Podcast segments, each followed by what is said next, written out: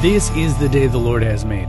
Welcome again to 5 Minute Devotions. My name is Jeff Custer, and welcome again to another Informal Friday. Today's a special Informal Friday because today is our Ask Me Anything. I got a bunch of questions in, and I'm really going to stick to three because that's pretty much where everybody was headed towards with our, these three questions. So this is going to be probably a little bit longer than five minutes, but it's just going to be kind of me thinking through some things. So it's going to be kind of raw and just kind of figuring things out. So uh, without any further ado, here's the first question. Uh, Jeff, what is the most rewarding thing about being in ministry? Um, well, the most rewarding thing about being in ministry for me uh, especially when it comes to youth ministry, is just seeing the light bulb go on in a kid's head. You know, I don't know if you've ever seen that. Just when things click and they start getting it, and you're like, "Yeah, that's it. That's that's who Jesus is. That's what it is." You know, it's the same thing. Like you finally get a math problem. It's the same thing. Like I finally get Jesus. You know, that's one of those things. That's like I'm so excited about when a student just it clicks for them when they understand more of who Jesus is. Uh, the other thing that I love about ministry is watching my students bring their friends. I love it when friends come. I love when new people come to our ministry, and it's just cool to see what what my students are like outside of ministry. I guess that's an interesting like. Um, I think you see a certain version of students in your ministry and they can be totally different people when they're not like not on Sunday nights. You know, when they go to school and, and I know when those of you who are students, you're in school and you got you know, you're your school person and then you come to church and you're your church self, right? You're your youth group self. Um, I think it's interesting and, and I always wonder what you're like at school. You know, like are you still the same person you are here, you know, at school as you are at youth group or vice versa? you know, those are the things I wonder. And when I see friends come and friends get it and friends stick around, I mean, right now we've got a bunch of friends who keep coming to our youth ministry, which is a lot of fun. And, you know, it's really great that they're non church kids. And one, uh, one girl who's been coming, uh, I won't say her name, but she's been coming a lot more. And she's like, you know, I, the, you know, my friend's youth ministry. I'm like, you've been coming here for the better part of a year. This is your youth ministry too, you know. So you're just as much a part of this. I don't even think you as a friend anymore. Just because your parents don't come here, you are a part of this youth ministry. This is your youth ministry. So I, I love when I'm able to say that too to kids. Um, an, another good part or you know, great part about ministry is I always love retreats you know, for those of you, you know, former students, I don't do many retreats anymore. We do a lot of work camp and, and National Youth Gathering, but we used to do retreats. And I was fortunate enough to go to a wedding of a former student recently, and uh, me and a bunch of students were just talking old stories about retreats and how the food poisoning at the one campground and just uh, how we brought golf carts to one camp or one facility as well, and they had no idea what we were doing, and it, it's just so much fun to just kind of push the boundaries of ministry. I think that's another thing I love too is you know seeing what God can do, and just watching you know God taking an empty space. You know that that's one of the things. You know God taking something that everybody writes off and watching Him do His his work and just watching him, you know, just taking garbage and making it great. Uh, perfect example of this is uh, a bunch of us leaders went up to go scout out um, a facility to do a retreat at. And uh, they're like, we got this brand new state of the art facility, blah, blah. And we looked at it and we're like, that's, this is not going to work for us. They're like, what do you mean? They're like, well, we bring in, you know, lighting rigs and all this other stuff, and you're not going to be able to make this work. But this is our state of the art facility. We need to, you need to use this. Like, no, it's not good enough. It's not good for Oregon. Well, we've got this facility over here. It's it's our old facility. It's it's we still use it, and we're like, no, it's it's not going to work either. And then they basically said, well, we've got this old barn, and we don't really use it at all, and barely elect- any electricity running to it, and there's mice in it and it's we're probably going to tear it down and we all looked at each other and said this is what we need and this is what we're going to use and it's cool to see that that was one of the cooler venues that we've ever did, done our retreats at and to kind of go in and see how God works and to see the look on these guys' faces. Like we just said, hey, this is this is what we need, and to see the look on their face that we uh, didn't want the state of the art facility. We didn't want the middle of the road. We wanted, you know, the one that was about to be torn down. And I think it has been torn down since somebody said. Um, but that's how God uses us. It's in the same way God uses us. He doesn't use us when we're perfect. He uses us when we're at our wor- seemingly at our worst and in spite of ourselves. And that just encapsulates ministry as a whole. You know, it's just that's when God does his best. And that's the most memorable times is when you're at your lowest and God's just doing his thing. So the most rewarding part of his ministry are those times. Um, next was the what is the most challenging part? I got a couple like what is the most challenging? What is the hardest part of ministry? I don't want to say hardest part difficult. I like challenging. That's a better phrase for it. Um, what's the most challenging part of ministry? Um, the most challenging part of ministry, I think, is don't have a cough button. Sorry. Um, probably figuring out when you're.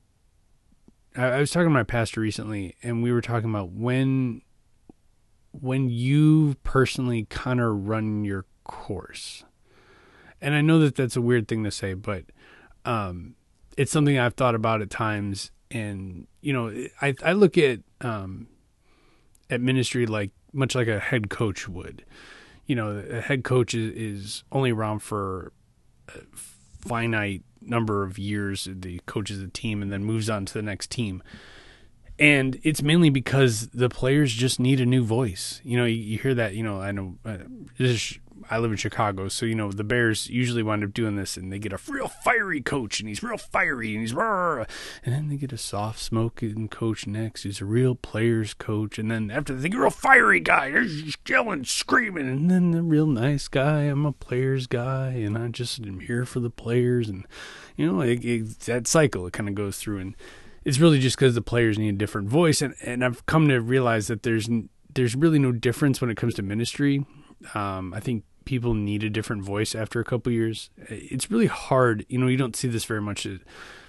Um, church workers being in the same place for, you know, 10, 15, 20 years, 30 years, you know, like this was the this was the church I was called to and I pretty much died here. It's like, no, that's not the case. You know, the average um, tenure of a youth worker is 18 months. You know, it, it's it's amazing. Like the average like time they're searching for them is probably two years. You know, it's it's crazy to think that they're only there for eighteen months, but that's the truth.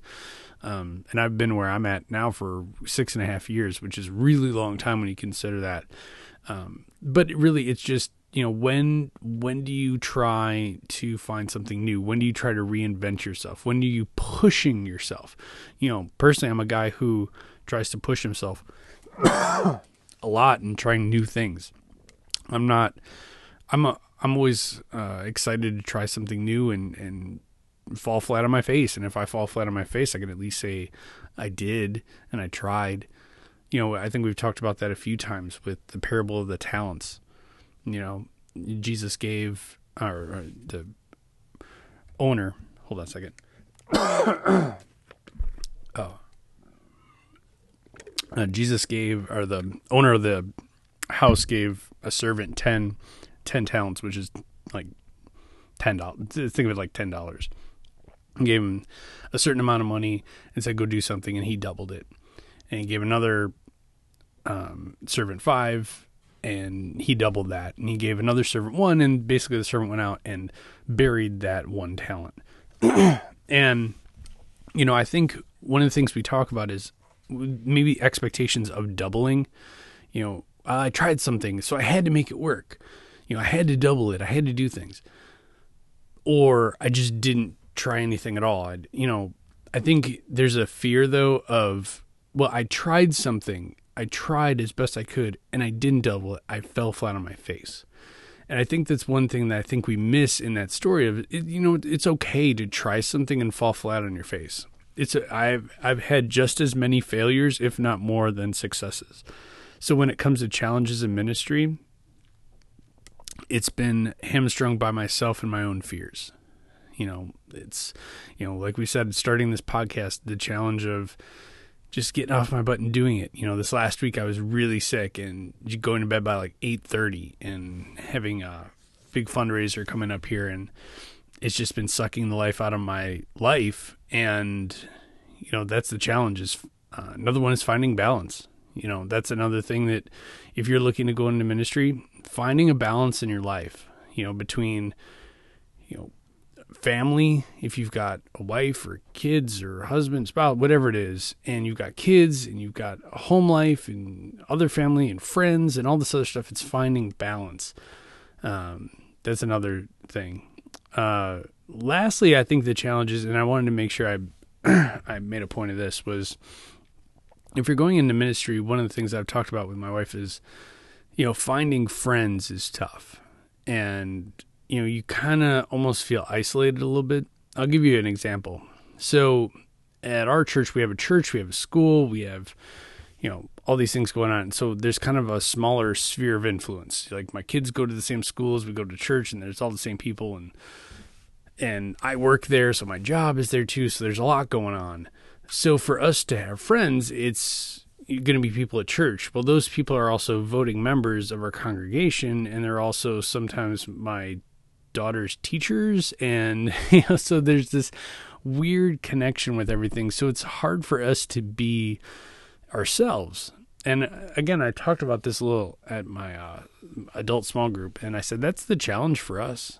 You know, like if I said it's hard for me to be me it's hard for me to be real. It's hard for me to be myself because if I say something wrong or if I say something that's not right, well, you all are here now and you're voting members of this congregation and that could come back and bite me in the butt in a couple years from now. You know, you, you never know what's going to happen. So at the same time, my church and my my church and my job and my kids' school are all connected to one, and that's really hard. So it's hard to balance out that life. So that is a definitely a challenge. So when you're in ministry, if you choose to go into ministry in your futures, it's definitely hard. Um, and that's why a couple times I've said, you know, it's really important that we pray for our uh, church leaders because, you know, I'm there. It's hard. It's, you know, it, it's, yes, it's the life we chose, but it's, it's, it's difficult. So make sure that you keep your uh, youth leaders, your pastors, your worship leaders, whoever it is, your small group leaders in your prayers a lot because they're they've got it rough and they've got they live a very different life than the rest of you. I know our pastors and me are on call 24/7. If a kid or a congregation member's got an issue late at night, we're there. So it's just a very different lifestyle. So, um, the last thing is is what's next? For five minute devotions. I take that as like, is there any new announcements? That's what I'm to look at that as. Um, what's next? Uh, I think I'm going to Phoenix in February, um, where we're going to go to the Best Practices Conference and uh, talk about five minute devotions. There's to be a couple thousand people there. And uh, yeah, and uh, I'm going to advertise what we do here, and hopefully more people keep listening. Um, I don't know how everybody's finding us. Uh, like I said, and I've told the story a thousand times, but you know, we started this podcast for uh, the at the at the time about ten kids in my youth ministry, and it has grown exponentially. And my youth ministry has grown, and the, the listenership here has grown too. And we've started out started out at Podbean, went to iTunes, now we're on Spotify, and just kind of snowballing and get, getting crazy. We won a podcast award last year. I believe we're up for another one, hopefully this coming year. Um, so yeah, there's so much stuff going on. Um, there's talk of maybe starting a video series too in the near future, so that may be in the next year or so. But yeah, you know, when when we talk about what's next, it's one of those things of whatever God wants.